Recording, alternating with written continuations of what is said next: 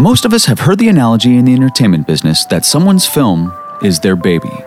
When scenes from a film end up on the cutting room floor, that process is likened to removing a piece of their child, which, depending on the edit, could feel like this or like this. They're all your children. And sometimes the ones that don't turn out well are one's favorites, you know, the way you coddle your least gifted children. Well, Just think of it as your baby.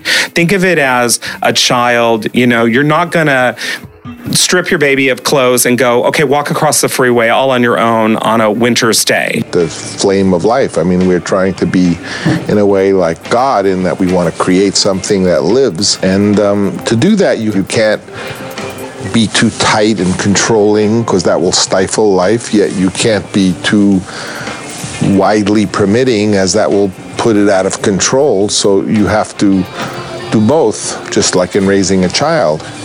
Or you fight for a scene because somebody else wants to kill your baby and now you're fighting for it. You know, you line up the babies and you pull out the shotgun and, and you have this debate. You go, that one's so cute. I like him. Look at his cute little hand. First Yeah. one dead. But he's only got one leg. I mean, in the end, I spent 20 years of my life making it, so of course it feels like my baby because I worked very hard on it 24 hours a day, seven days a week for a long, long, long time. It's a big part of my life.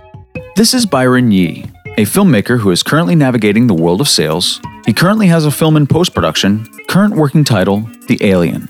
And a lot of people um, are so embedded with their ideas or they're so into control that they're unwilling to give their babies up. If you have a, um, you know, someone that's raising a kid out in the woods and teaching them, uh, and then but not letting them out into the world, and all of a sudden at age 18 they have to go out in the world, they may not be prepared to.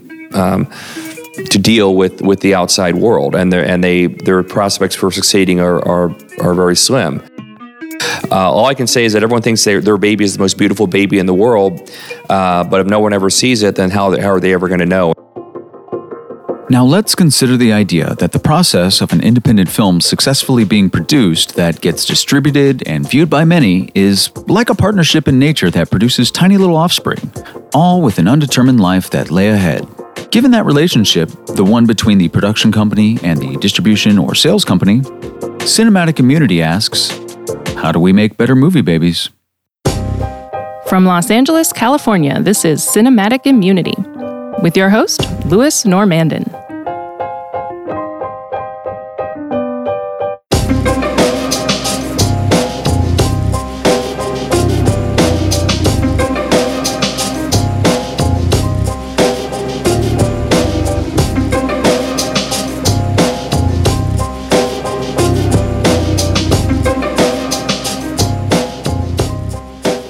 I'm a filmmaker, writer, director, all the hyphen and type of stuff. I'm, um, you know, been creative for the better part of my adult life. Was a comedian, um, writer, actor, and then uh, four years ago, I had a little bit of money and I helped my friends out on a film called Bellflower, which went to Sundance and then got picked up domestically by Oscilloscope Labs and then was sold uh, foreign-wise by Visit Films. And so I used that as my graduate school of ed- education of what happens after you make a film, and that was very important because before that, I had no idea. I had no idea how the market worked, how what distributors look for, you know, all the different channels. I mean, people talked about it, it was all very, very mythical. In our own recognition of this myth and in part to help dispel it, late last year, our cinematic immunity team went to the American film market in Santa Monica, California. This is a place where once a year, people that want to buy films, like distribution companies and sales agencies, get together with people that have or will have films to sell. Like a mushroom and a tree, it's a symbiotic relationship. Or, there's that. That was Alex Savaliv. He is the director of domestic distribution for Vision Films. He and our other guests are the voice of the other half of the parental unit distribution and sales. So I'm aware of both sides of the business. I'd like to think that uh, you know my approach is always twofold when I talk to a filmmaker. Okay, this is what the buyers want, but I also see how much blood, sweat, and tears go into making every film. I like to say uh, AFM or any film market really is like a flea market, but instead of selling fish or rugs, you're selling films. That was Daisy Hamilton. Hello, my name is Daisy Hamilton, and I do acquisitions and business development for Tricoast Worldwide.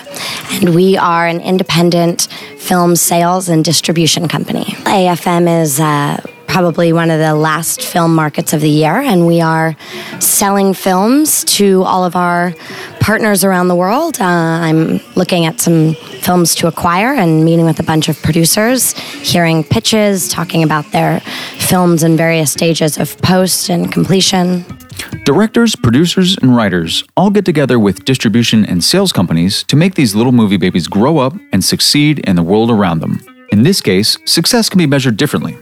As one example, artistically or commercially, of which we will get into in a bit, but here and now we will loosely define a happy little movie baby in the world of independent film as a movie that is seen by a monetizable amount of or artistically satisfiable amount of people and that can take in enough income to satisfy the distribution and or sales agency and the other entity in this relationship, the production company, in which we will include its underwriter or financier or financiers, of which in many cases, for different reasons, can be one and the same. Now, I won't get gender specific about who is who in this parental unit, but let's consider that all it takes to make happy little movie babies are simple needs that are understood from both parents, the filmmaker and the film distributor. As an example, let's say that one of the needs is that each partner needs to know what the other one wants. Generally, it's the filmmaker or production team that has not had the experience to know what the needs are of the distribution or sales entity it's pitching to. Enter Morris Ruskin. My name is Morris Ruskin. I run a company called Shoreline Entertainment. We're a production company, a management company, and a worldwide sales company. So if I were to make a better baby, this is how I would approach it. I would say start by um, looking at what the market wants. Because at the end of the day, if nobody sees your movie, what's the point? Absolutely, yes. It's so important for a distributor to understand what the market wants. I pull my hair out when I see movies that somebody spent $4 million on or some absurd amount and cast it in such a way that it's not saleable, made a, a subject matter or um, or didn't follow you know certain rules. And you're just like you spent four million dollars on this what were you thinking? Where if they came to me beforehand i could have gone through could have helped them cast it could have put the movie together in a way to make it work in the marketplace. So what are those roles what are the people looking for that are going to buy or distribute the film? First, we should just get this out of the way. If you don't get the screenplay or story right, uh, then all you're going to do is make a really good, mediocre film. We would be remiss if we did not start with story.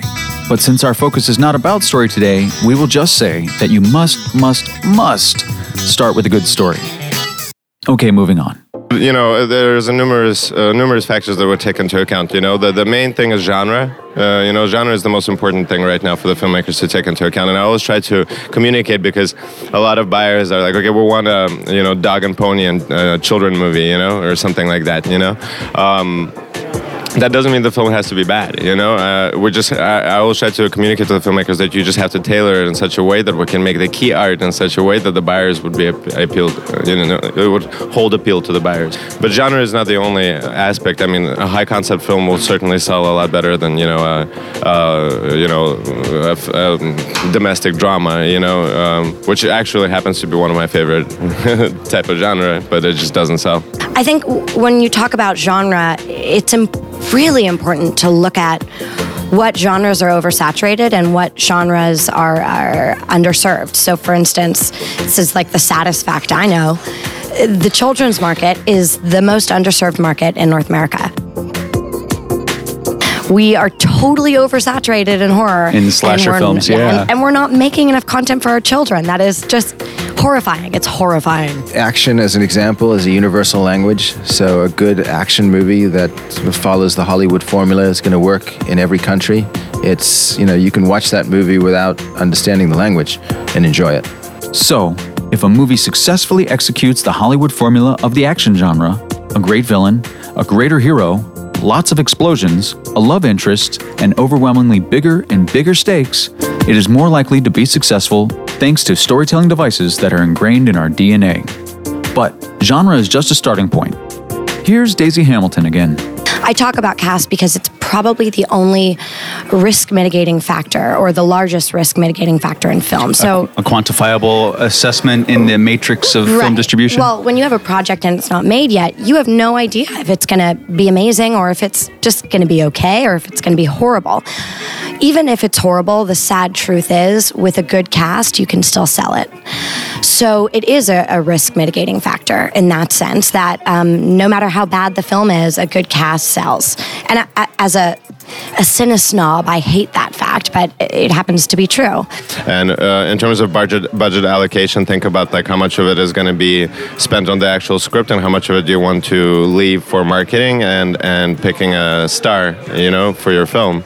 Even if um, we have a film with Nelly Furtado and she appears in the film for literally five minutes, but you can still put her name on the cover and it'll sell the film, you know. So uh, it probably costs half the budget of that film to just get her to be in the film for five minutes, but it's worth it, you know. I actually think directors are, are a really important aspect of that because directors connotate taste. They often set the tone, they help you get good actors. So you cast it in a way because the numbers or the estimates are all going to be about who's in it.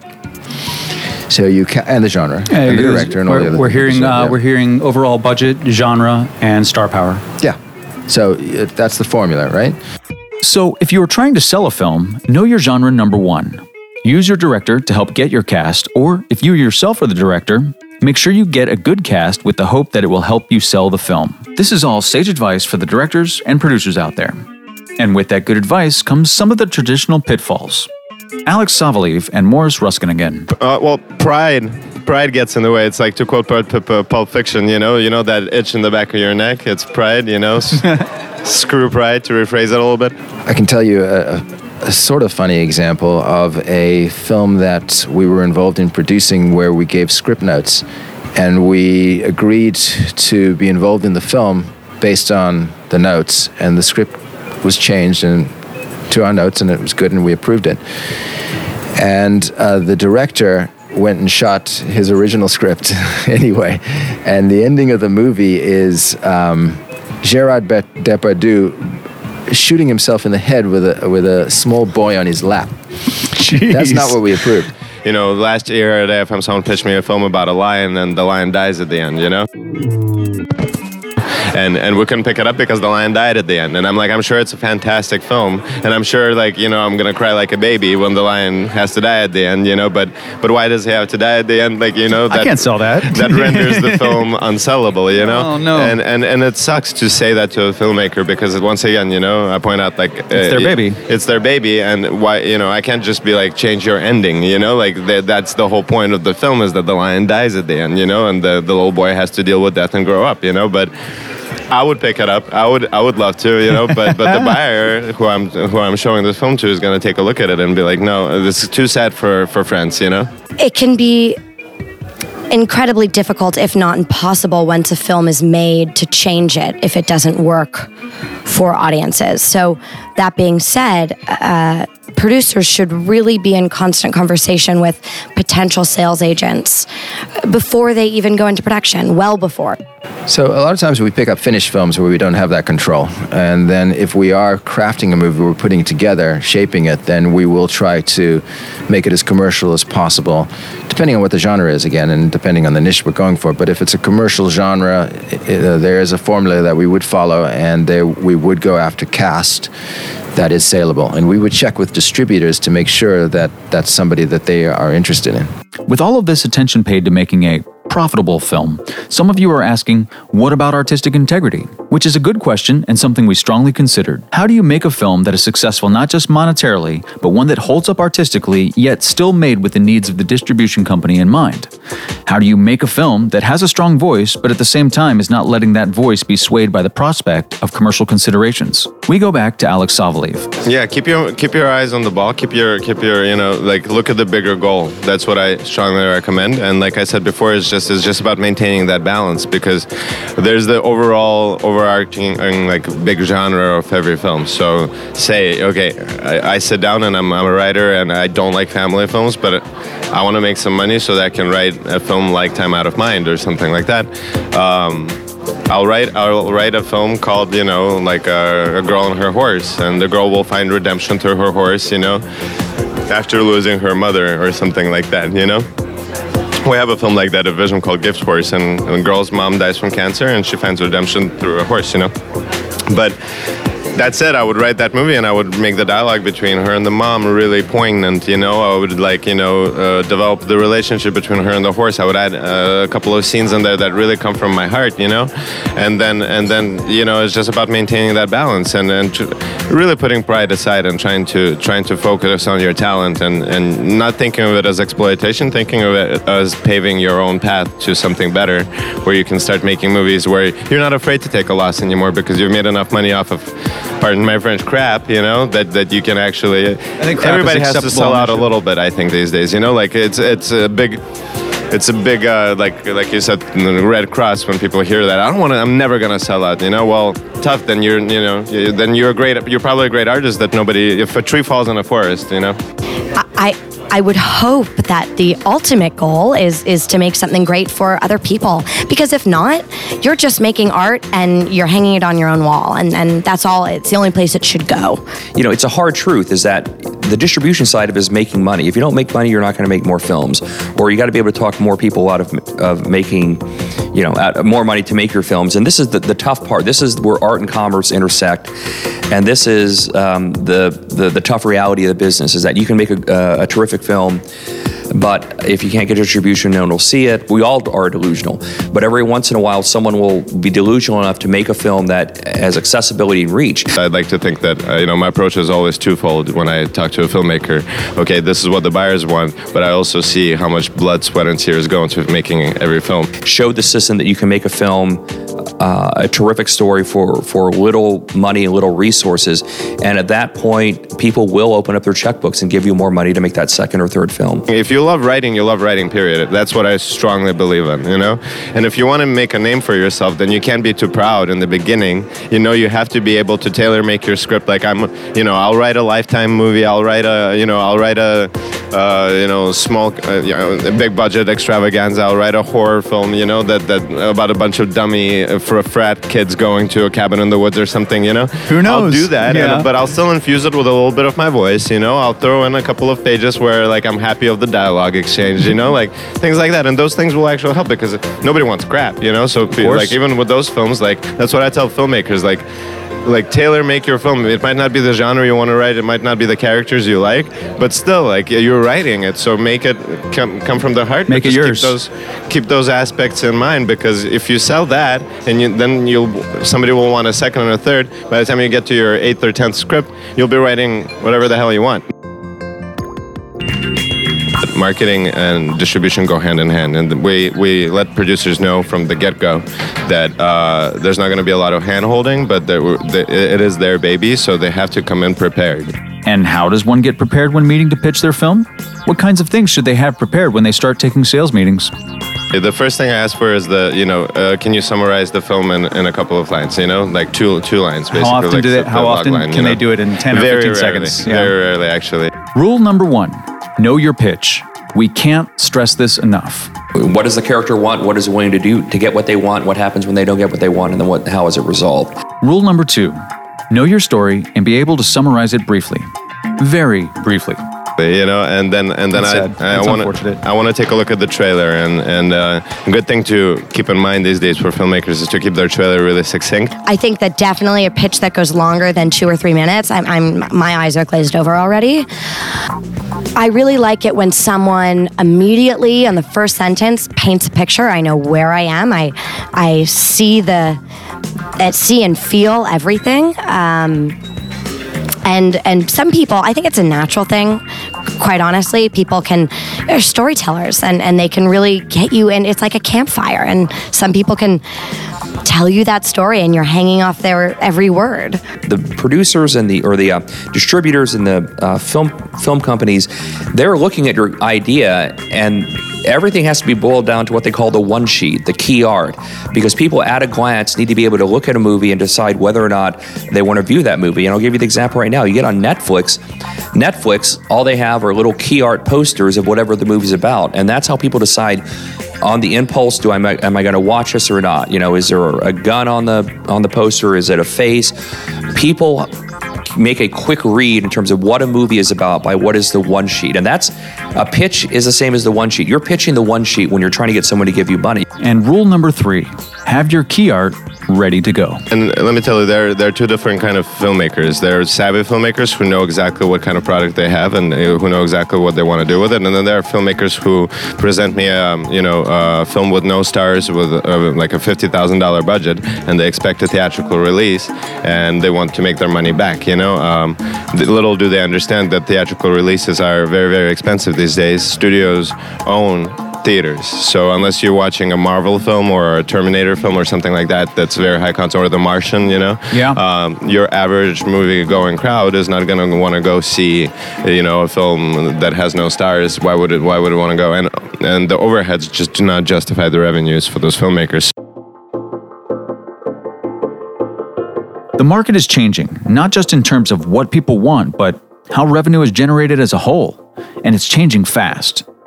Now that internet distribution has exploded and the market share for independent films has grown, distribution companies and production companies are kept on their toes to figure out formulas for what will work to achieve the most profitability made by the films they are releasing. When we asked Morris about how the internet has changed the business of entertainment sales, he said, Huge. I think we're going through a massive revolution that we're probably not going to even feel or realize the impact until we look back on it 10 years from now. VOD. VOD, yeah. I yeah. mean, the death of DVD and the rise of and all these new platforms and virtual reality coming and exciting, you know, interesting times. And there's this transition going on right now. It's like the second coming of cinema, uh, and cinema always goes through those stages. And right now, it's transitioning onto VOD. So the older generations are having a little bit of a, not to be ageist at all, but they're just having a little bit of um, difficulty finding that content. Uh, so that's what the, to get back to your question about marketing. That's what a lot of our marketing uh, is focused on is to reach out to those specific target demos and let them know and uh, raise their awareness the fact that that's the way of the future, and a lot of films are being released simultaneously these days in theaters and on VOD. I started a management business for the reason that I saw this coming and was a need for product. And we're tied to so many filmmakers based on films that we acquire, based on films that we produce, and just being out there in the marketplace. It's like, well, somebody's going to make all this stuff that's going on, not right. just Hulu and Netflix and Vimeo there are a ton of other platforms out there that want and need product. Before, you were working on a licensing model, and now it's primarily a rev share model. That means if the film is good, everybody wins.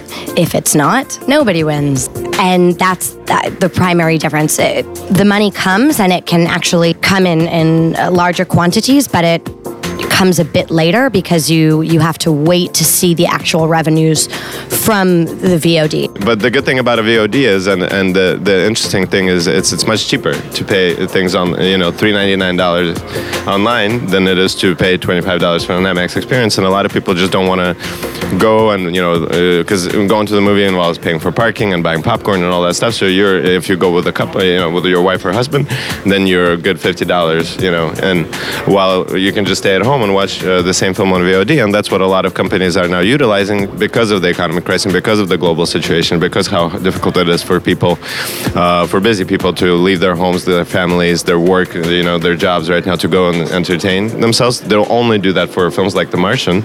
So for smaller films and for smaller titles, they they go to VOD. Well, it you know, end of the day, it's supply and demand. Um, um, but we do have to take into account the fact that some economies are not doing very well. So we know that um, maybe Spain is going to be offering a lot less than they were several years ago, as an example. So we arrive in a changing world of economic ebbing and flowing. Concerned parties have to stay abreast of what's going on out there in the world to best understand their markets. It's selling movies country by country. And we always look at it from a point of view what's the worst case scenario this movie What's it going to make? Worst case scenario, and you make the movie for that amount. So um, you have to look at the worst case scenario. But even then, even in a worst case scenario, there are tried and true paths to improve your odds of getting a proper green light. I, I like to look at directors like shamans. Uh, you, you, know, you walk into a movie and you go into this state of liminality, and by the end, you should leave. Uh, and have some internal evolution take place. Uh, your psyche should be evolved in some way, and it's because of the director. You, the director has taken you on that journey. It could be through escapism, humor, fear, whatever tactic is used. You leave and you uh, learn something. what types of things might really just be no, I can't do that. Well, in uh, terms of too much sexual exploitation, or you know, se- you know, No, any sex of that. sells. No, sex sells is pretty good. Uh, in terms of VOD, it's a little bit tough um, with sex. You know, like anything too explicit. Uh, it's just because uh, when you put it on channels like DirecTV or Vubiquity, you know, or or in demand, you know, people go on demand.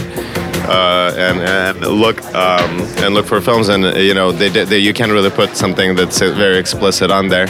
So, for all of you filmmakers and producers out there, if you are still in pre production, consider these things when assessing the film and your expectations of it. Knowing what a distributor wants is essential to selling your film. Maybe your plan is to have a good festival run and reap the benefits that go along with it accolades, networking, perhaps generating some heat for said film and all parties concerned. This is fine, but you should identify that this is what you are doing from the beginning.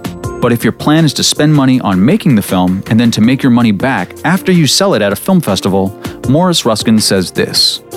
It's not a good business model, uh, uh, but a lot of young filmmakers believe that is the business model. I'm going to make a great film and nobody worry because it's going to get into Sundance and it's going to be picked up there. You know, I'll try to go the film festival route, but I also know how to try to bring it to market and uh, some of the things you have to do that you don't even think about when you're making a film.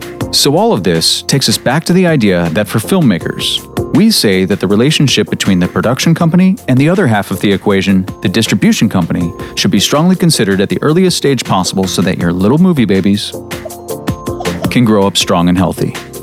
Come prepared by knowing your 15 second pitch, know your story and conflicts, and have your key art ready. Vet the sales companies that you are going to meet and know what their histories are. In the end, it's all about considering the whole process from start to finish, knowing what your expectations are, and then managing them accordingly.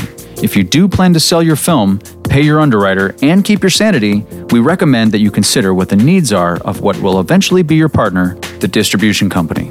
But it's not for them.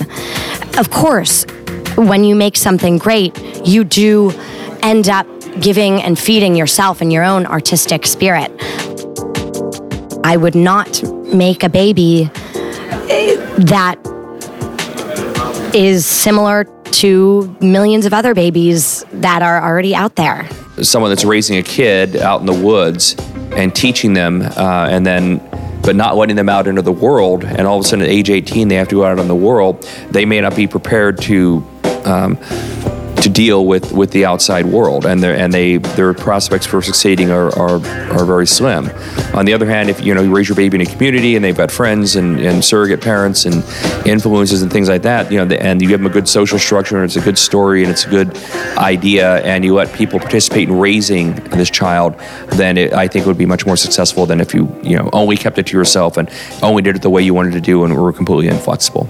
You can't take away the artistic nuances. You can't take away the director's vision. It's gotta it's gotta stand out. It's gotta be something that's unique and interesting in the marketplace. Yes, I have to make babies. I have to make film.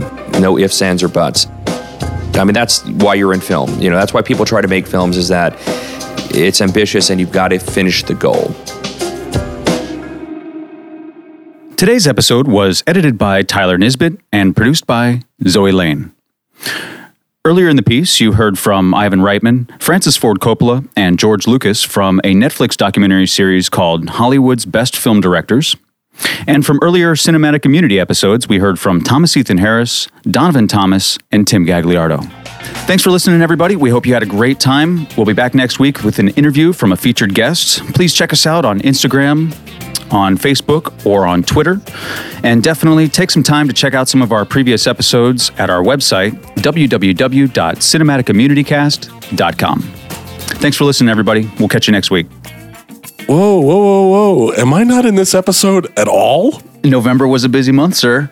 We knew we couldn't get you out there because you were too busy, but uh, we definitely wanted to run with this one and make it count. W- w- wait a minute. Who, who was snarky and funny during this episode? I mean, this is outrageous. I, I didn't know you did the show when I wasn't around. We'll see you next week, Brian. We got more interviews to come. More next week. Wait a minute. Let's do more of this show with me in it. Uh, what's going on? Bye, everybody. Take care. This is outrageous.